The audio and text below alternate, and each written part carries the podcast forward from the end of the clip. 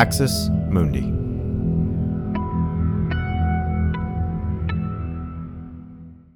You're listening to an Irreverent podcast. Visit irreverent dot f m for more content from our amazing lineup of creators.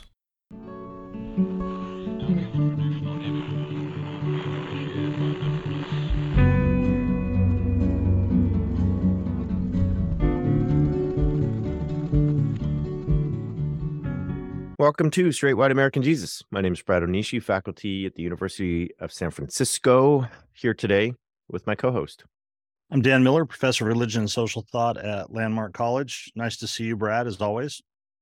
You too, Dan. I am beat. Like, I am beyond tired this week. And uh, yeah, that'll probably come through. Whenever I'm like tired and I teach, and this is what happened yesterday, I get like wildly uh, demonstrative.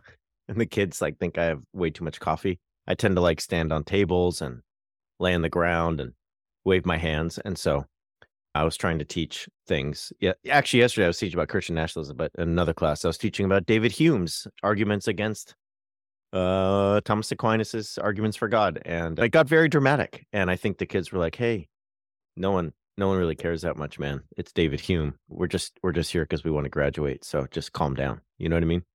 Well, I don't know. I, I feel like every student evaluation I've ever gotten is usually like, I wish we could talk about David Hume more. Like, that's what would have made the class stronger. Yeah. But yeah, I think it's better than me. I just get cranky. Like, I'll even tell students, I'm like, I'm in the cranky part of the semester. So like, just tread lightly. Um, but they, they, they take it usually in good, good spirit. So I will say, just for people who listen, that whole thing about there's no such thing as a dumb question.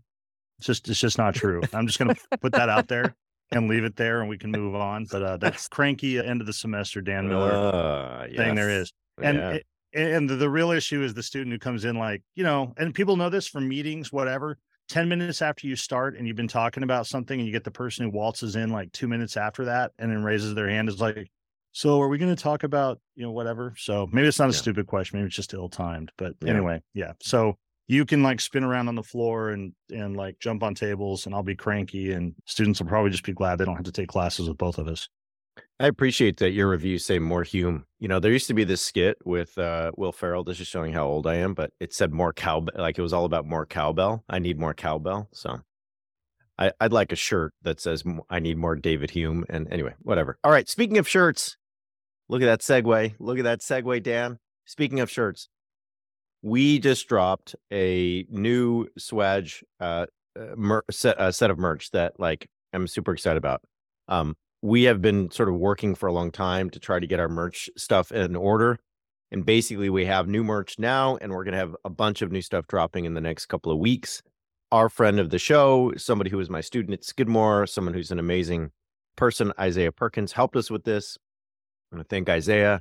But if you go to our website, or I'm sorry, you go to our link tree in our website, you will see a link to our spring catalog. Uh, and there you'll see a really cool set of shirts, stickers, mugs that say Election Affirmer. So I just think that's brilliant. I'm waiting for mine. Dan, once we get our shirts and stuff in, in we will like take pictures and do a full-on Instagram, you know, modeling uh, situation so people can see the Election Affirmer shirt. But I just want to say, some of you out there, if you want to, like, if you're not a Patreon person, or you're not the kind of person who wants to, like, you know, send in donations or something, but you still appreciate the show, go go buy a mug. Go buy a, uh, a sweatshirt that says Election Affirmer, and uh, it's got our little name on there, and we're pretty proud of it, and um, I think it's pretty cool. So that's happening. Um, want to say we're also still looking for an intern, so um, we've got some applications, and Um, we have a, another about another week if you'd like to send something in, and we'll be in touch. So let us know if, if you're interested, and I'll send you the form to fill out. So you can email us at straight white american jesus at gmail dot com. All right.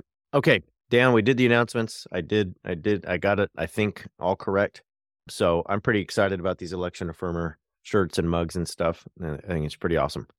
We're going to talk about Trump and just a lot of craziness this week, including potential arrest. Uh, we're going to talk about some local stories in Philadelphia and in Vermont and in Texas, uh, but it, it, some of them really center on kind of state control of local entities where African Americans are in charge, and kind of war against uh, Black people having authority in government. And we'll we'll say more in a minute.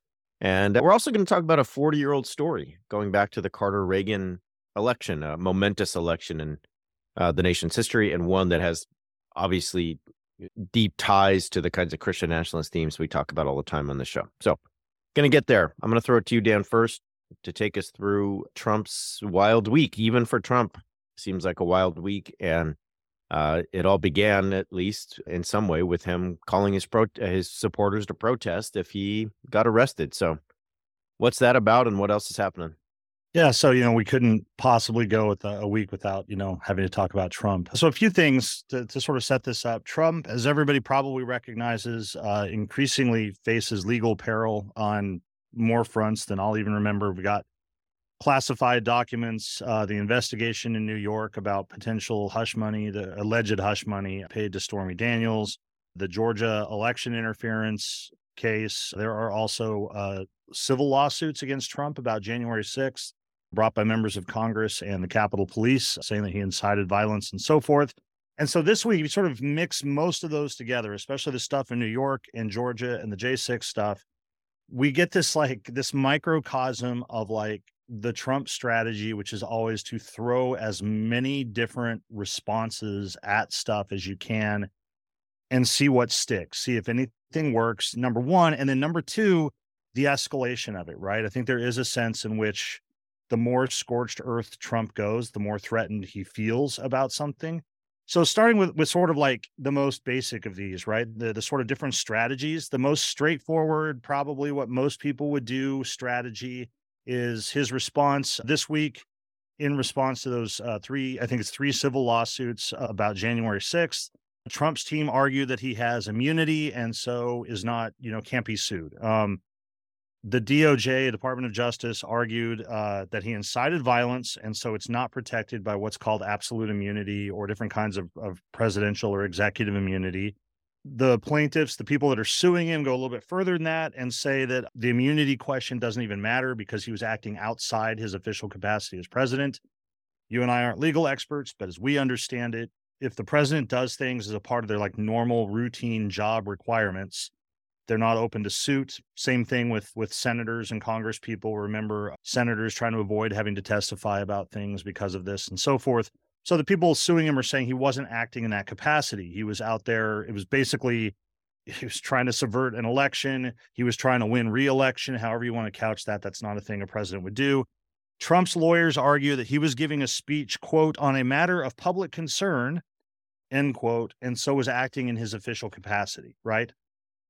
Don't need to say a lot more about that. We'll see where it goes, but it's a really, it's a really straightforward legal response, right? He's being sued. His legal team says, nope, uh, you, he's, he's protected because of this or this or this, or he was, the way we might say it is he was doing something in the normal course of doing his job. Therefore he's legally protected in doing it and whatever. Straightforward, most basic response, whatever. Let's go down to Georgia though, right? And in Georgia, as people know, there's been a A grand jury meeting for a long time, uh, looking at, at information related to whether or not Trump was involved in trying to interfere in the election in Georgia. And there, his legal team sought to throw out the entire special grand jury report on the twenty twenty election interference. And they are also seeking to disqualify the D A. So here we get an escalation, right? And this is this is like, it's a clear move to make really, really extreme claims and try to derail the whole thing. No charges have been filed yet. No indictments have been handed down. And as one legal analyst I was looking at described, said this is a really aggressive approach. They argue first that there was an unconstitutional statute that is being used to go after Trump. So the law, in other words, they're saying the law that people are saying he broke and and and the way that he did it and the way they're doing it is, is unconstitutional. They're saying the process itself has been illegal and unconstitutional. And they're also saying that it's carried out by a disqualified D A's office. We've seen this too. This is like another legal option. We've seen it with Trump where you don't go with like little things or nitpicking about little policy things. You just make these kind of grandiose claims. The whole thing is flawed. They're out to get me. It's all political. The whole thing should be thrown out. And I think, again, the reason they adopt this super aggressive approach as a legal strategy is maybe something will stick, right? Like, maybe there'll be questions about some procedural thing that the D A's office did that can like slow this down or whatever. So we get an escalation. So those two things, again, standard Trump strategies. The first one, a really standard legal strategy. The second one, getting more Trumpy with these like kind of grandiose claims about it. But the third one is the one that you alluded to. It's the one that's really in the news. And I just think it's important to see it as part and parcel with these other things. In New York, they have the hush money case going on, right? The, the investigations into whether or not Trump paid uh, hush money to to stop Stormy Daniels from saying certain things or to, to keep the story about her quiet, and whether it was a campaign finance violation, all of this. We talked about this before, but I think it, it represents the most immediate legal peril to Trump. This is the one where I think he feels like he's kind of backed into a corner, and it's where he feels the most threatened. And this is where he took the strongest step. So last Saturday, Trump on Truth Social sent out a message that said that that he expected to be arrested on Tuesday, this past Tuesday. Didn't happen, but that's what he said. Uh, and more importantly, probably more significantly for everybody involved, he said he called for his, his supporters to to protest and, quote, take our nation back, right? And this is the part that gets everybody's attention, because here we find Trump, as I say, going scorched earth when he feels the most threatened. Uh His team said they've received no notification that he was going to be indicted or arrested on Tuesday. He was not arrested on Tuesday. There were protesters. It wasn't very effective. There were there were like a handful of Trump protesters outside the D A's office on Tuesday. There were more anti-Trump protesters, and it was all kind of embarrassing and so forth. But the point is that observers look at this and be like, see, here he is, backed into a corner again. And what does he do? He doubles down on exactly what he did on J six, right? When he feels the most threatened, the legal defenses go out the window. Legal arguments are gone. There's no pretense that his attorneys are doing what attorneys do and advocating for him and making sure that the rule of law is followed and that he has representation in court the way that we're supposed to have in our system, or on and on and on. Nope. This is Trump the autocrat calling for his his followers to subvert a process and make sure that it comes out the way he wants it to come out. And the final point on this, and I'll throw it over to you, is the G O P hopped right on board with this, right? So you get three committee chairs in the G O P House uh, sending a letter requesting the D A, Alvin Bragg, in New York, to come and testify before Congress and talk about this investigation, which they accused, uh, or they say, quote, plainly appears to be a politically motivated prosecutorial decision, end quote. First of all, there is no prosecution currently going on, right? There's still a grand jury meeting. No indictments have been made. No charges have been filed. There has not, in a formal legal sense, there is no prosecutorial decision. What does it mean? It means that the G O P, for all of the talk we hear about going a different way and wanting a third way and distancing from Trump and wanting to stop talking about uh, J six and whatever, here's Trump taking the same move that he made before, receiving cover from the G O P again, which to me implicates them in this, right? I don't think that they get to very well turn around and say, oh, nope, it's bad. Trump shouldn't call for his followers to protest and, quote, take back our nation. We know what that's code for because we saw it happen on J six. Oh, but hey, D A, come and talk to us. And finally, of course, the D A's office has pushed back on this, says this is unprecedented to, to have this like federal congressional involvement in a, a criminal case that has nothing to do with them, that it's obstructionist and so forth. So all kinds of things. Just to sum it up for me, it's, again, the full display of the ways that Trump responds, from really straightforward legal arguments all the way over to the scorched earth policies. It's all part of the same game for him, which is to win at any cost with the backing of the G O P, the supposed party of law and order. No, I, you laid it out perfectly. And I, I here's what I, one thing I want to hit on first is the way you you provided a window into the legal and the extra legal. If you've listened to this show over the last two years, you know, we've been talking about that quite a bit. Uh, as you say, Dan, the first ones are legal, legal measures. And then uh, when it seems that those may not work or may not be effective, it is extra legal. And we've talked about this at ad nauseum on this show. Like, and we're going to talk about other legal ways today that the G O P is trying to just wrestle power, and they will, you know, and, and we've we've tried to lay this out. You can use democracy against itself. You can use democratic processes and institutions in order to weaken democracy. Uh, we the the best example right now is Orban's Hungary, and we've laid that out, and I'm sure we'll do it again in the future as as events call for. However, uh, there's also the extra legal, and I, I just want to say that, right, this is one of those moments where Uh, I don't want to be right, Dan, but I think you and I have been on this beat for years now, and certainly since J six, that, you know, I, my line has been, it's pretty much the last line in my book. Uh, I can, I, I'm not going to read my book right now, but the last line in my book is something like this. January sixth was not the end. It was the beginning, because we have not adjudicated January sixth in the public square, meaning we have not held those who incited the insurrection, like Trump and his high level uh, cohorts, accountable.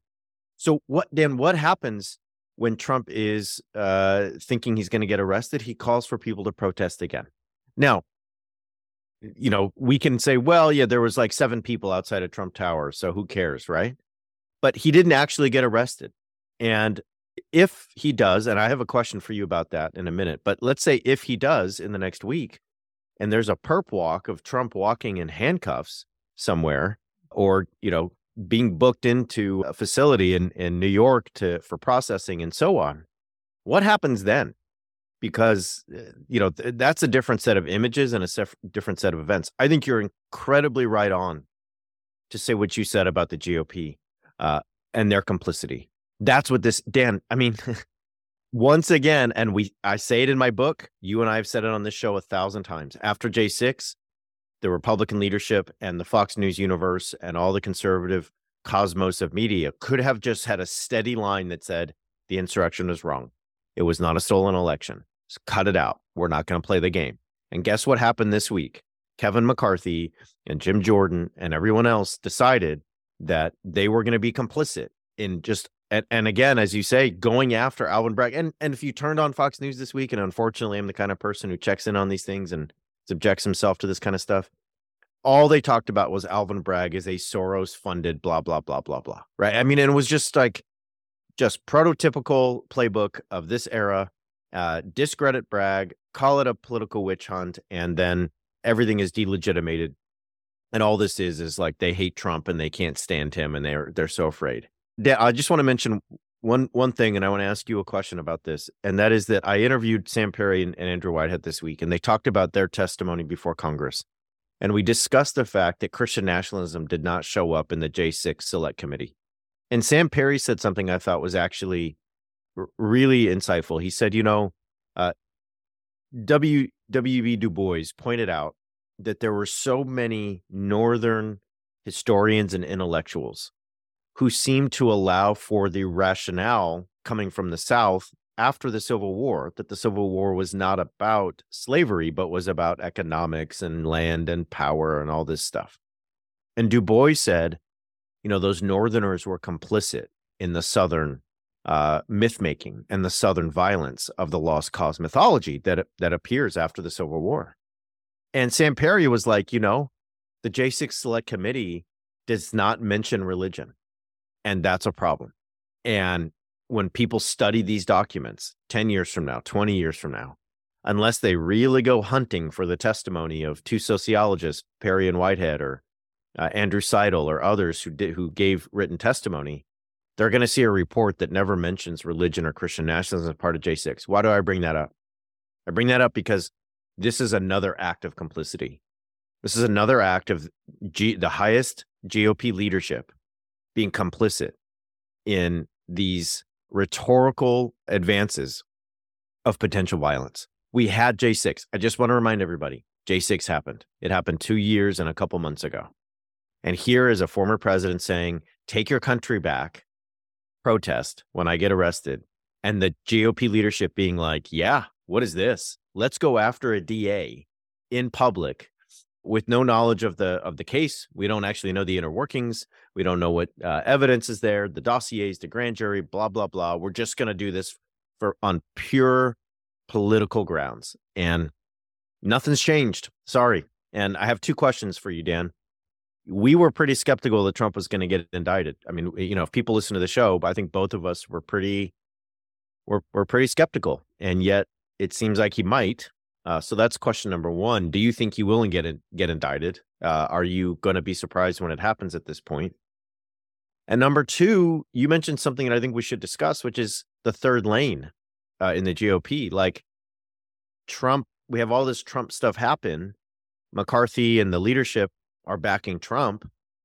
if you're a G O P presidential candidate, how can you carve out any kind of lane that's not Trumpism if the highest forms of your party's leadership are backing the former president uh, in his call for protesting and taking the country back? Like, how could you in any realistic way run on a non-Trumpian platform? It seems like, once again, the G O P's locked into Trumpism, even if Trump is in jail, even if Trump is not the guy, even if it's DeSantis, even if it's whoever, the lane has been set. There's only one lane, even if the, the guy we're used to isn't the one driving the car through it. So I'll leave those to you. What do you think? Yeah. So again, I don't have a crystal ball and you don't either. And I, I it sounds like there, I, I don't know. It's hard to imagine Trump saying this. There aren't rumblings of something coming down from this, this New York office. I think the bigger push, I, I guess I wouldn't be surprised if he's indicted there. I think the bigger thing, we talked about this, I, I think it was just last week. It feels like weeks ago because the news is always happening. But that I also think that that is actually sort of the lowest hanging fruit thing against him and not the most significant. And we, we were critical of the New York D A being like, you know, if they wanted to accuse him of weaponizing, like why this case and not some of the bigger things that that he put on a back burner when he came uh, when he came into office. So I, I guess there could be. I'm much more interested. We've talked about this to see what eventually happens in Georgia uh, than I am. And I I don't I don't have any idea. And it doesn't sound like anybody really has an idea of exactly what's coming from there. So if he's indicted in the New York case, I wouldn't be terribly surprised, I don't think. And I think it'll have the effects you talk about. But I don't think it's the most significant case against him. It, I, I think things are moving fast with the Mar-a-Lago classified document stuff, too. So I think yep. George, Georgia's big. And I think, you know, Mar-a-Lago and classified documents are happening, too. So we'll see. Yeah. Yeah. Um, and with regard to the third lane, I, I just I still remain skeptical that there's like a realistic possibility, because the, the only way I see it working is if somebody who was like not Trump and DeSantis. Right. Because we talked about DeSantis is out Trumping Trump. That's his strategy. And so somebody like Nikki Haley or maybe Mike Pence or somebody trying to find that. The only way I see them dislodging the G O P leadership from support of Trump or trying to still sit on the fence for either Trump or DeSantis is if they got enough popular support that those people made a calculation that they could do this. And the core G O P voters, not the undecided people, not suburban women they're trying to win over, but like the core that they need is full on MAGA nation. And I just don't see a way of dislodging that, you know, realistically. Now, who knows? We get into election cycles and uh, you start having state conventions and voting things. And, you know, maybe somebody has a big upset somewhere, gains some momentum. You get that kind of thing. It's kind of like the March Madness of like politics, right? Where if somebody has some success early on, those so-called Cinderella victories, maybe it can build momentum and maybe that'll change. But I still, right now, I just, I don't believe that there's enough appetite in the G O P for a non-Trump option for it to gain any traction. Yeah, I agree. I, I just, anyway, we, there's a big thing in the, in the Times this week about, you know, can you have a G O P alternative lane? And I, it just, it seems really hard right now. I, I will say, and I, I, I don't have a crystal ball either. It strikes me that the only way that might happen is if there, if someone came out of nowhere and garnered that po- popular support, so in ways that Trump did in twenty sixteen, but but bringing it back to something kind of like a moderate uh, platform. Like, I, and what I'm talking about here is a celebrity. Uh, I, I don't see anyone in the G O P ecosystem as it stands in terms of politicians who could do that. Like, they're all either feel, you know, they're all, they're giving fealty to Trump, like Carrie Lake or uh, someone like that is just totally in Trump's kind of service, and yet so is, you know, in terms of lanes, Pence and, and DeSantis and Haley, they they have no other choice except for to run in the lane Trump has made. Get the, the point here is, like, if someone came out of the blue, it would have to be some celebrity with overwhelming charisma that could, like, kind of convince suburban moms to go back to normal and all this kind of stuff. The the, the G O P, I, and I think this is true more than it is for the Democrats, is a cult of personality. They're not about platforms. They're not about policies. It's a cult of personality. So I think I think that's to, to reiterate the point you're making. Unless there's another personality who could suddenly burst in with enough gravity, as it were, to sort of pull people from Trump, I think I think you're exactly right. I think it just doesn't work. All right, let's take a break. We're going to come back and uh, check in uh, in uh, in a bunch of different places and talk about uh, G O P takeover uh, and power grabbing. So, be right back. Okay, Dan, I uh, I want to zero in on a story from the Philadelphia Inquirer uh, Inquirer uh, this week. It's an opinion piece by Juan Lozano. Uh, excuse me, not by Juan Lozano, by Will Bunch. Sorry, Will Bunch, if you're listening.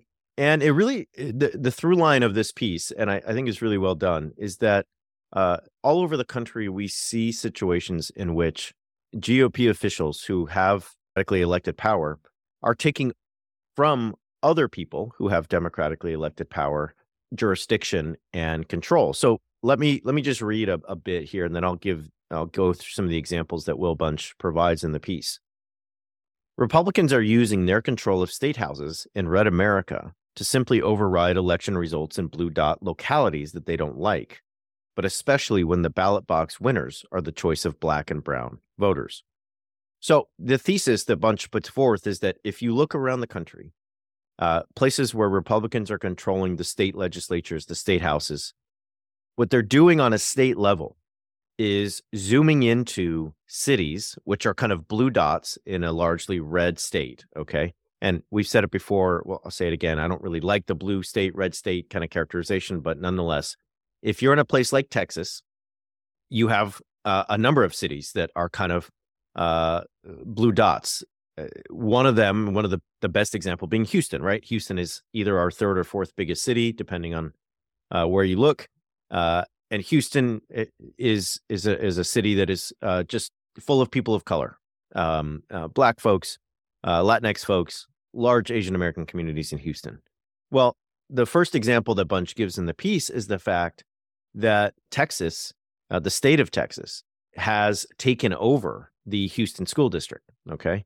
Um, and, and so what you have is a kind of wresting from the elected uh, school board officials, any control or jurisdiction, and placing those in the hands of, of, of, of the, the, the state officials. And I can give you some statistics about Houston I S D. Houston I S D is sixty-eight percent Latinx students. It's twenty-two percent um, African-American. Um, and the elected officials in this case, Um, are people of color, um, majority black, and uh, this is not a, uh, a, a, a, a a school district whose leadership is white. Now, what Bunch points out is, yes, Houston I S D is facing issues as a school district, but so are many inner inner city school districts across the the country. And so, according to him, the move is outrageous, right? He says, despite facing the same struggles as the most as most large urban school districts around poverty and disinvestment, topped by the double whammy of COVID and the hurricane uh, disaster, Hurricane Harvey, Houston schools have been improving under metrics set by the state. However, it doesn't matter. Uh, Abbott and, uh, and other state legislatures have nonetheless taken over the school district. Let me give, give you another example um, from uh, Bunch's piece. He says, but nationwide, this isn't even the worst example of predominantly white Republicans establishing a new cancel culture against black and brown democracy. That would be in Jackson, Mississippi, where what critics call a Jim Crow bill would take at least some of the judicial system in the black majority capital city and control of the police away from elected officials and put it into the hands of the heavily G O P statehouse. Although the latest version of the bill has been moderated, perhaps under the sunlight of bad publicity, the measure is still opposed by officials like Jackson Mayor Choke, uh, Choke Antar Lumumba, who calls it plantation politics. There's other examples, Dan, and I'll I'll get to those in a second. Um, one of those examples being the impeachment of Philadelphia District Attorney Larry Krasner. Uh, if you're familiar with Larry Krasner, he's a progressive D A uh, who has, among other things, called for accountability when it comes to policing. So here's the overall point, Dan, is you have a situation, and we've talked about this a lot on the show, where Republicans really dominate state uh, legislatures and state houses. They also hold uh, a majority of governorships. Republicans have done a much better job on a state level and state level politics than Democrats. So they've realized, all right, that's where our power is.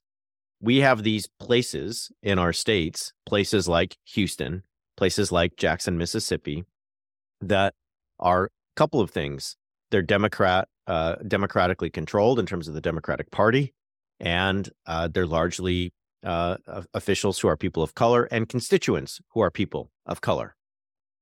The play, according to Bunch's piece, is to say, well, we're going to use uh, the state house and the state jurisdiction to basically take away any control, any jurisdiction you have in those locales. I just want to point out, okay, and and for me, this is, we talked to, I just mentioned Orban like twenty minutes ago. This is how you use democracy against itself, right? This is how you weaken democratic institutions. This is how you make it so that power is conglomerated in only a certain amount of hands.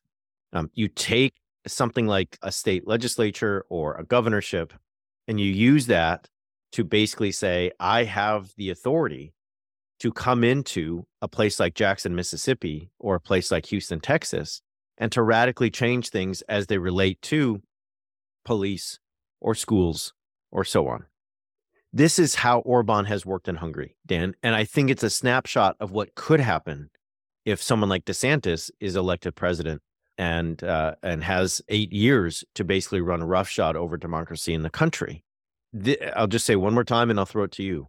To me, this is an example of illiberal, illiberal liberalism. We do have elected people. I'm not saying Greg Abbott wasn't elected fairly. I'm not saying, right, that what's going on at the state level in Mississippi is somehow foul play. And there was like, no, the election was a fraud. I'm not saying any of that. I'm saying those people were democratically elected, but they're using their democratically elected power to take democratically elected power from others in a in a way that uh, does not bode well for uh, every person in the country having a voice, uh, especially those uh, who are uh, historically marginalized, uh, Black Americans and people of color. So what do you think about this story? Yeah, I think whether we want to call it, as people will, illiberal liberalism, illiberal democracy, or, you know, democratic anti-democracy, right? Or, you know, uh, democracy as anti-democracy. It's exactly that pattern. The classic one people always cite is, you know, Hitler and the Nazis, and it's maybe like, oh, that's too extreme. You shouldn't. All right. So we'll talk about Orban, as you're highlighting, or we can just look in the U S at what's going on. Things that stand out to me, we've already seen this, like, first of all, is is that it's a pattern, right, of taking taking control of, as you say, as people describe it, the blue dots and the red areas. I was discussing this with my students the other day. We talked about this uh, a long time ago on this show when places like Texas made it illegal for municipalities to pass laws prohibiting certain kinds of discrimination. It wasn't enough that you didn't have a state law prohibiting it. When municipalities would say, for example, that trans folks should be able to use bathrooms that correspond with their, their sense of identity, the state came down and cracked down on that. So we, we've seen this before. Here, I think there is that added dimension of not only, as you say, and, and as others note, right, are these democratic strongholds. They're strongholds where people of color are predominant, where their voice is is the majority voice, right? Where the leadership are people of color. And we've talked about this a lot for a Christian nationalist. And that, for me at this point, frankly, that's just that shorthand for the G O P. The G O P in America is largely a Chris, Christian nationalist political party. People of color have a place that they should occupy in this country, and it is not a position of leadership. That can play out in really that that that ideology can play out in those those soft ways where, like, you're just more critical of policies that uh, you know the people of color come from. You look a little harder at the data from a school district with a lot of minority students than you might look at a rural school district that might have the same numbers and same percentages, but it's predominantly white. But you certainly don't stand for an African-American school superintendent, or a predominantly a school board that's predominantly people of color, or a school curriculum that that addresses the issues of a majority of their students, or things like that.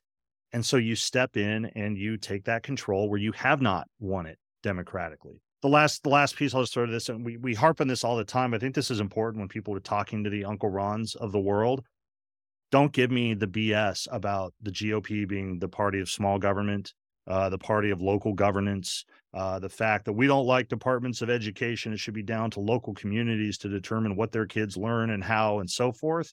Unless you're a local community of color. Nope. Then we're all about state power, right? Unless you are teaching college courses we don't like, and then we're going to swap out your boards of trustees and things as they're doing in Florida. So I think it has a very distinctive racial component in, and when we look at it in this dimension.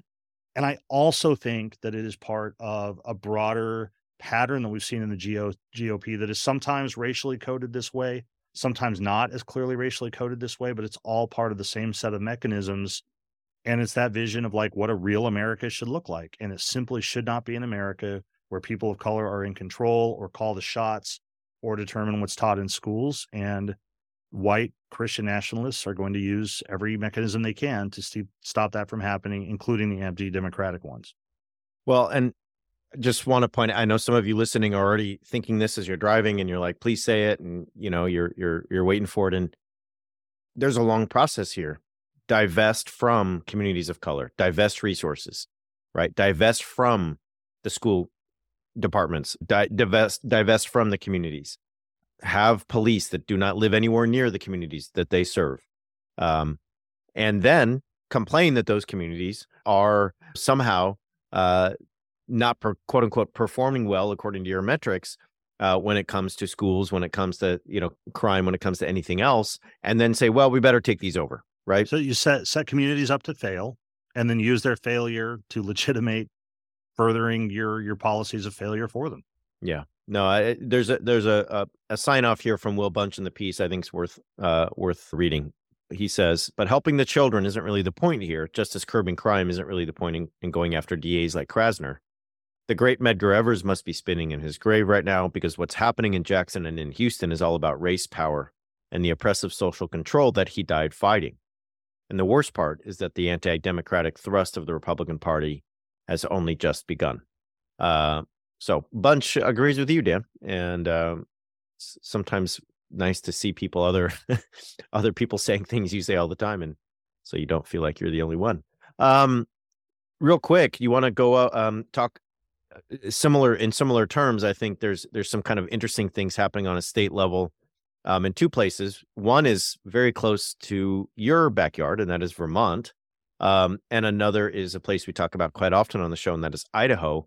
Uh, so you, we just talked about, you know, small government and, uh, you know, Uncle Ron saying that they're in a small government and, and education should be local, unless, you know, uh, that includes uh, people of color and leadership and, and so on and so forth. Um, There's another issue surrounding government uh, and uh, extra governmental uh, powers, and that is militias.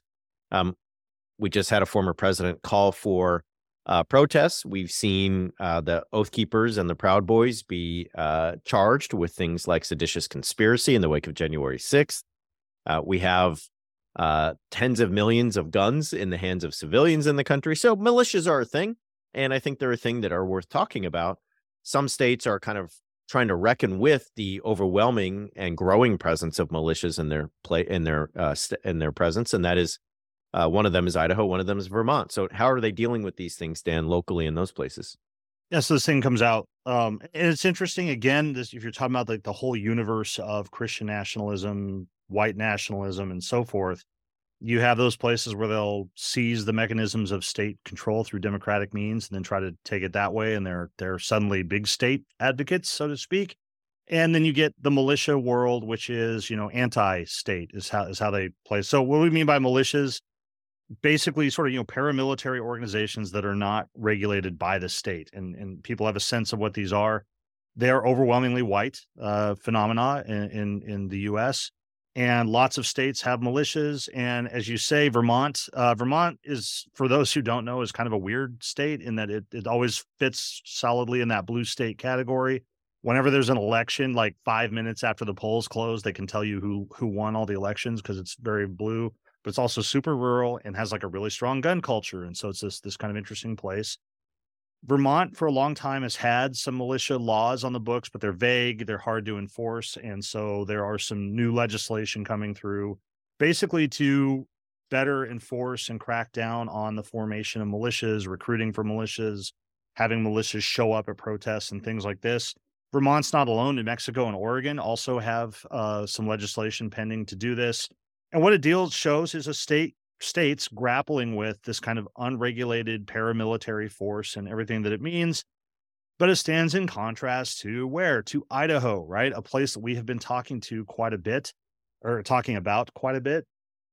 And for me, this is significant because I think we think about, we, big we, Americans tend to think about a lot of these things, and I think they often still think of them as like a a north-south axis or something like that, as if these are, are southern things versus northern things. They're not, right? They're national things. And Idaho has a, bo- uh, a law on the books regulating militia activity, but it's it's everything I've read says it's not really very enforced. And they're actually repealing it um, and rolling it back and basically further deregulating uh, militias in Idaho. And critics, of course, for the move say it will embolden, embolden mobilization and recruitment um, and, off, and, and all these different kinds of things.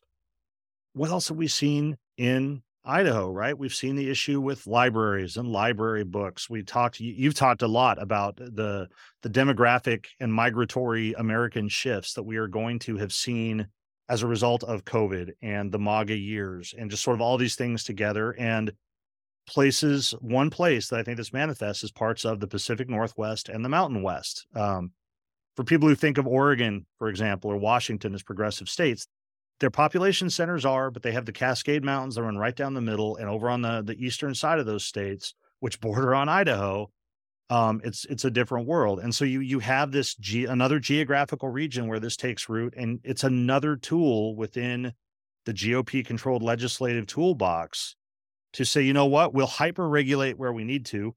We'll go into those school districts and take away their autonomy and override their elections and their decisions. But where we think it's in our interest to not regulate and to be able to have these organizations that recruit, that often run on white supremacist ideologies, that show up and intimidate and frighten people and different things like this, we'll do that too. So, and, and I think it's worth noting, as you note about parts of California, right? Uh, we often think of the West Coast, the left coast as being blue. It's it's not. You get parts of Colorado, Nevada, Arizona, New Mexico, Idaho, on and on and on. And I, I, I think it's I think it's an important piece of that as well. So, yeah, your thoughts on these these really, really radically divergent responses to militias from some states that say we need to to rein this in. This is frightening. This is scary. This is dangerous. Other states are like, nope, it's it's we need more of it. Well, I, I just appreciate your point that here we are talking about uh, the Houston School District or the Phil- or Philadelphia D A or Jackson, Mississippi, and it's regulate, it's take over, it's control. And, you know, when it comes to militias in Idaho, it's, oh, no, no, no, repeal a law, a law that's rarely used and rarely enforced, but repeal it nonetheless in a kind of show of we really want no regulation on paramilitary groups in our state. Uh, I just want to point out some this what this brings back for me is last summer, Uh, Patriot Front showed up at a Coeur d'Alene uh, Pride event and were intent on, co- uh, I mean, I, I, I don't, I can't speak to intent. So I'm just going to say they had a lot of guns, they had weapons, and they were uh, three dozen of them and ready to descend upon the Pride event. Okay. That's, that's what, that's what we know. I interviewed Alicia Abbott, and uh, who's a local activist there. And her words to me were that we were seconds away from a massacre. Okay, so that's what Alicia told me. Someone on the ground, somebody who's uh, in the thick of Coeur d'Alene politics and culture every day. And here is a is a state saying, yeah, we need less less control of militias who might do such things. What Alicia told me and, and Chad Schobert as well that day is that even before Patriot Front showed up, the Pride event perimeter, so the perimeter of the place where it was happening, was surrounded by men in fatigues holding guns.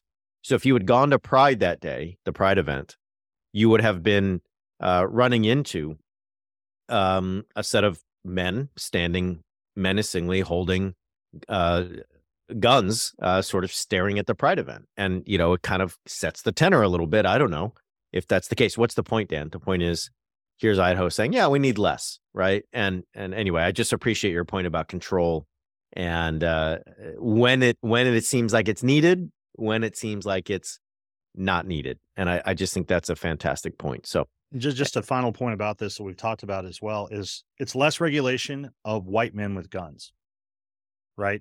Again, I, I throw this out. It's counterfactual. There's no way to prove it, but I am positive if you had the same event in Coeur d'Alene and you had Black Lives Matter show up and everybody had a sidearm and an A R fifteen, the response would not be the same. And you absolutely would not have legis- the legislature in Idaho saying that what we need is less regulation of people with guns and paramilitary uh, units and so forth. It's just, it's to me, it's a It's an absolutely transparent piece of this that is often not commented on uh, when people discuss these issues. You know, you know how many times, like, as so, like, I, you know, I'm a mixed race person. You know, I was hanging out with my dad a couple weeks ago when we were at a family reunion, and it just brought back all these memories of like white people telling me, oh, you're everyone's welcome. And they're telling you that from a place where there's like a hundred white people and like one person of color. And they're like, yeah, it's okay. Everyone can be here. Right.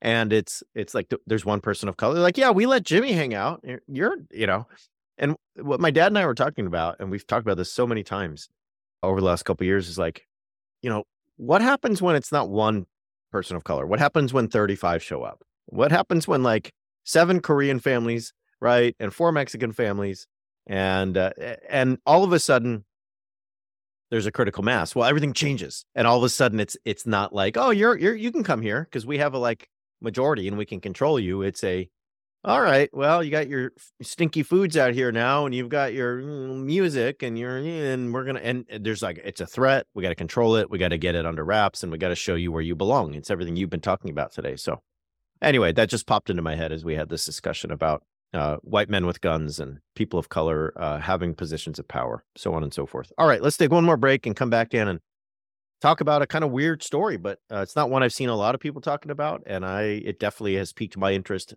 uh, and I think it's worth talking about. So, be right back.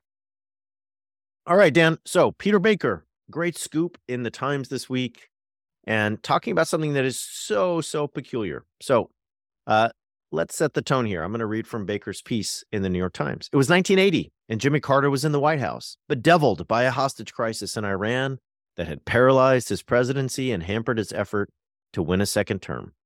Mister Carter's best chance for victory was to free the fifty-two Americans held captive before Election Day. That was something that Mister Barnes said his mentor was determined to prevent. All right, y'all. This is like so fun for me because I'm a nerd. I like history, and this election in particular is one I've spent a lot of time thinking about. So, Dan, it's nineteen eighty. Ronald Reagan, R- Hollywood actor, divorced, former governor of, of California, uh, or governor of California, actually running against Jimmy Carter, who is the president, Southern Baptist. I've said this before, made in a lab if you're a white Christian to like vote for. Southern Baptist by birth, married his high school sweetheart, military officer, peanut farmer, rural Georgia, the whole business. All right. Everyone is mad at Jimmy Carter, however, from the religious right for a lot of reasons. One of them is foreign policy. They say he's soft. They say he's not enough of a hawk. He doesn't attack. He tries to talk too much. Well, one of the things that's happening all, like in the run up to the election is there's fifty-two Americans being held hostage. That's a big deal. And I'm not here. I'll be very honest with you. I'm not here to defend Jimmy Carter on foreign policy today. So not something I, I want to get into. What I do want to get into, though, is we have fifty-two hostages, and the Carter administration is obviously doing everything they can to free those hostages. But what comes out in this story by Peter Baker is something truly incredible, Dan. And that is the uh, the fact that two men that summer in the run-up to the election went overseas to capital cities in the Middle East and told officials in each of these countries to send a message to Iran that they should not release the hostages until after Reagan was elected, because they would get a better deal from Reagan than from Carter. And if the, and the implication, I should have said this, and I, I said it the wrong way. The implication is, is if you don't release the hostages by Election Day, Reagan will win and Carter will lose. And therefore, please wait and, and get a better deal from Reagan than you would Carter. Okay. The people involved are Uh, are interesting folks. Ben Barnes is one, and I'm going to get to Ben Barnes in a minute.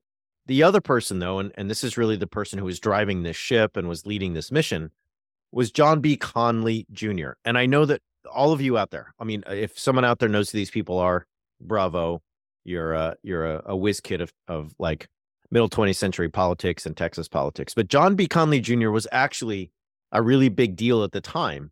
He had been governor Uh, of Texas. He'd served three presidents. He was a nationally known figure, and he was also just a, like a titan in Texas when it came to politics. He wanted to be president. He did not win because uh, Reagan got the nomination. And so in order to help his party and, according to someone else, make his case to be Secretary of State, he leads this mission, Dan, where he's like, we're going to go overseas. And it's basically just him and one other guy we're going to go overseas and talk to all these officials and convince them not to release the hostages so that Reagan will get elected. I mean, think about that, Dan. This is like the equivalent of someone like, you know, Greg Abbott, right? Um, it's basically saying, well, I'm not governor anymore, so I'm going to take off and go do this sort of rogue mission.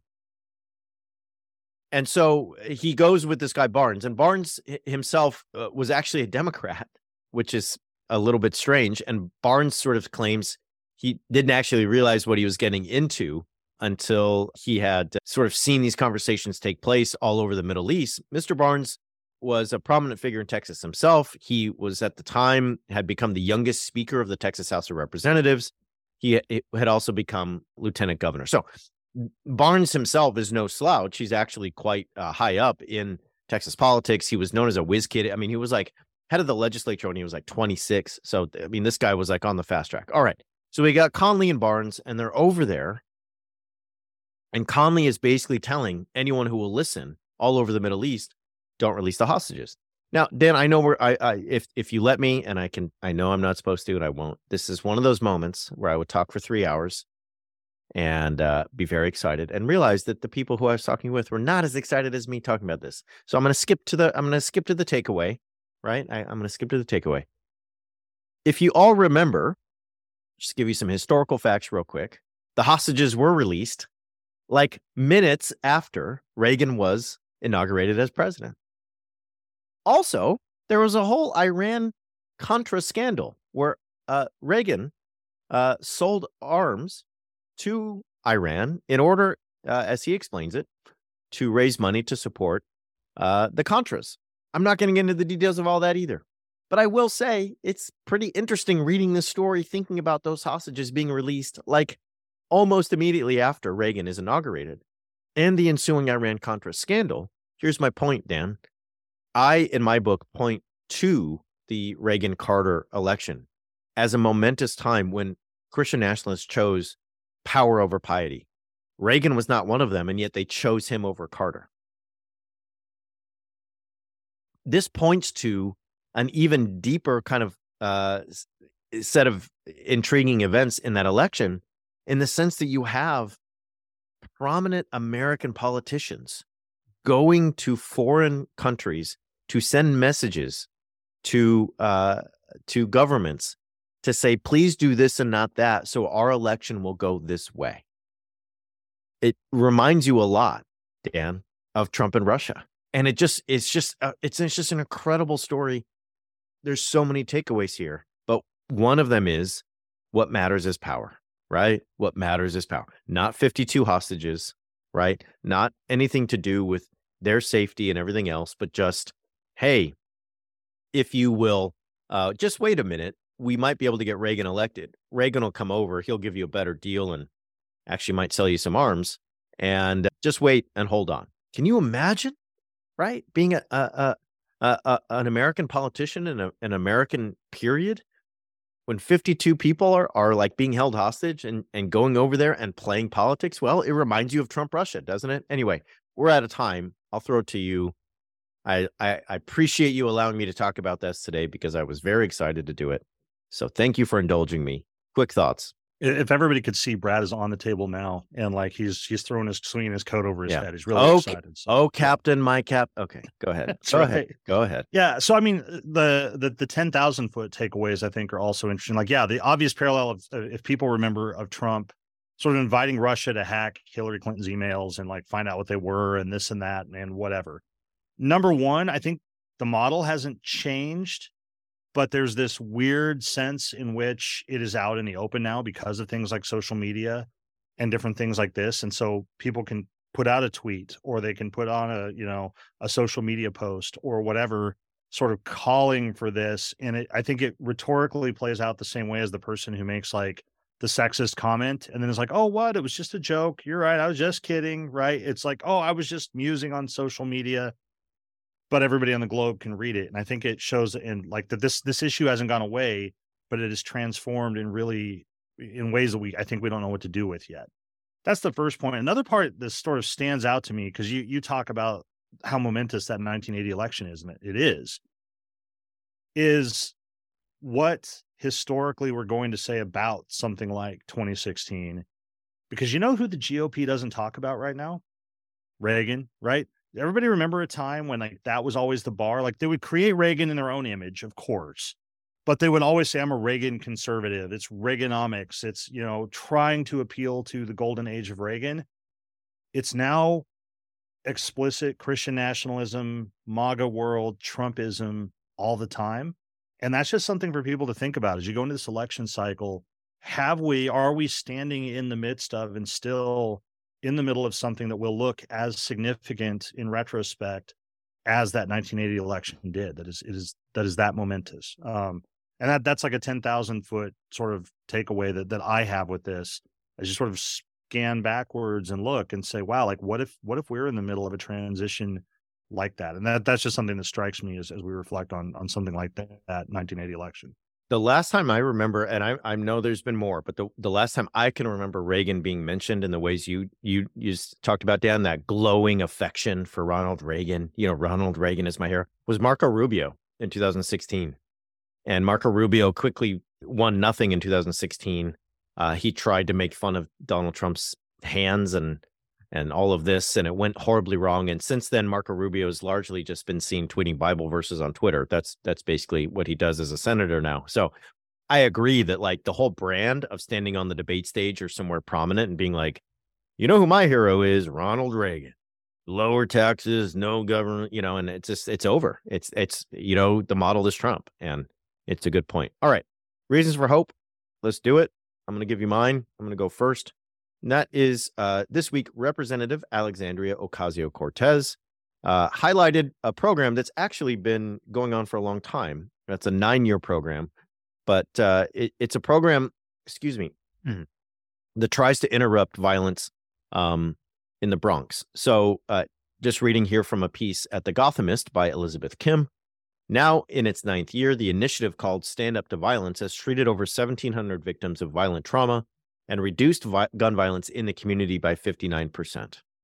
They, uh, they recently published their findings in a pediatric medical journal. Ocasio-Cortez said the results show that the program could be a model for the rest of the country.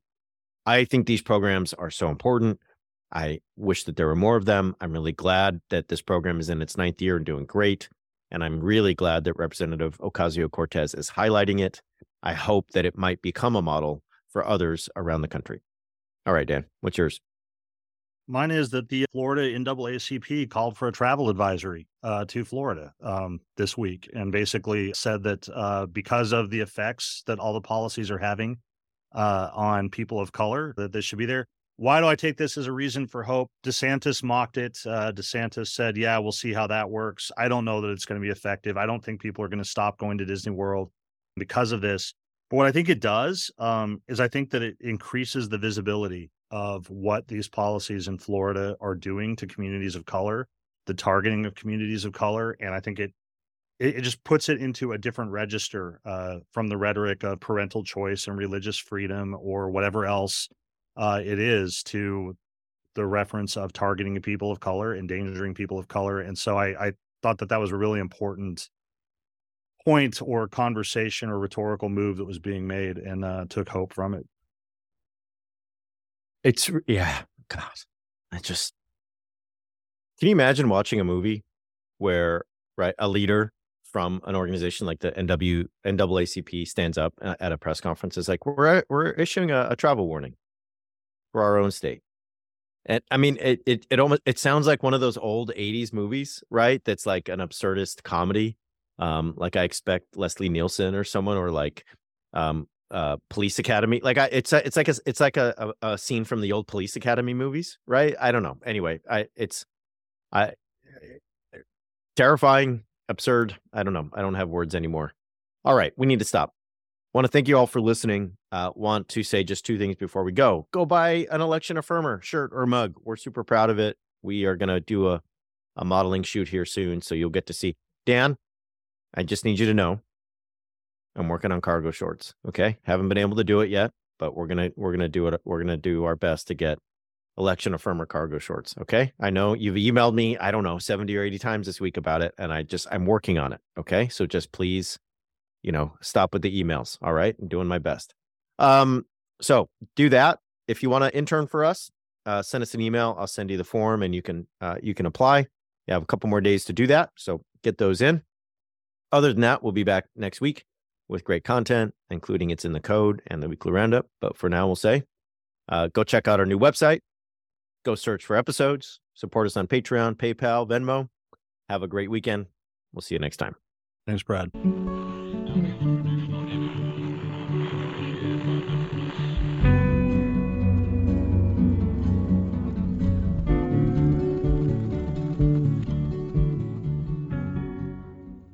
This has been an Irreverent Media podcast.